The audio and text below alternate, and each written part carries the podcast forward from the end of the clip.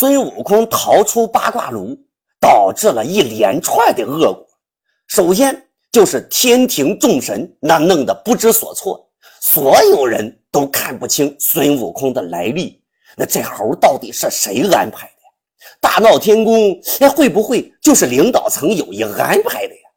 天庭权力的真空，导致了孙悟空成功的打到了凌霄宝殿。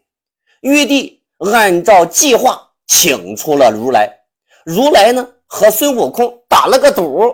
随后成功的把他压在五行山下，打赌这个事儿啊，就是如来从一开始啊就预谋好的，就是为了展现出自己无与伦比的大法力。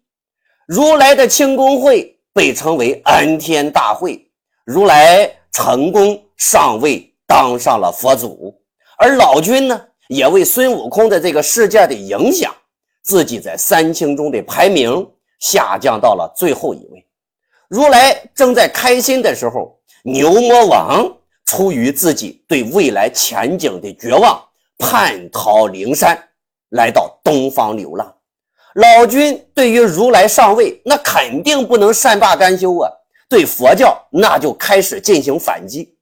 玉帝既然要限制蟠桃的供给，那么道教也拿出来了一个方案，叫做仙丹换蟠桃。天庭要仙丹，道教要蟠桃，那可以进行交易呀。那么，可是问题来了，佛教那可没有仙丹呀，那就没有资源可以换蟠桃了。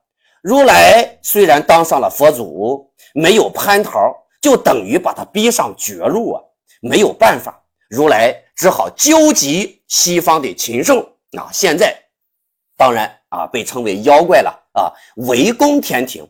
第二次仙界战争爆发了，围攻也可以换个说法，叫集体上访。其中上访队伍当中最厉害的要数青毛狮子精，他都不用打，在南天门外张开大嘴，直接就吓退了十万天兵。此时呢，在玉帝身边潜伏了已久的卷帘大将，摔杯为号。准备从天宫里面里应外合，但是就在这个关键的时刻，两个关键人物挽救了危机。谁呢？一个是天蓬元帅，在内部出面镇压了卷帘大将，被玉帝丢在流沙河囚禁起来。那么在外部呢？这是太上老君出来跟如来谈判，观音菩萨就代表如来。和老君打了个赌，老君问：“你们赢了，想咋地？我把蟠桃啊给烧了，你怎么着？我让谁也吃不成。”观音菩萨也不让步啊，说：“你烧呗，你只要敢烧，我就敢起死回生。如果我赢了，你们必须得给蟠桃；如果我输了，我就立刻退兵。”结果呢，观音真的复活了被八卦炉烧干了的杨柳枝。玉帝啊，观音赢了，玉帝、如来、老君终于在蟠桃这个事儿上达成了协议。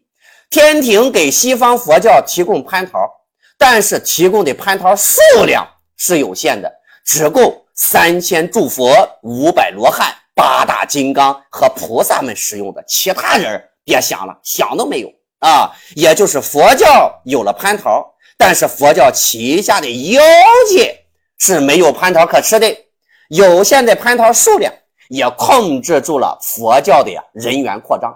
这场仗没打起来，又总比没有强吧？大家活到现在那都不容易，要是现在死了，那不就彻底给死了吗？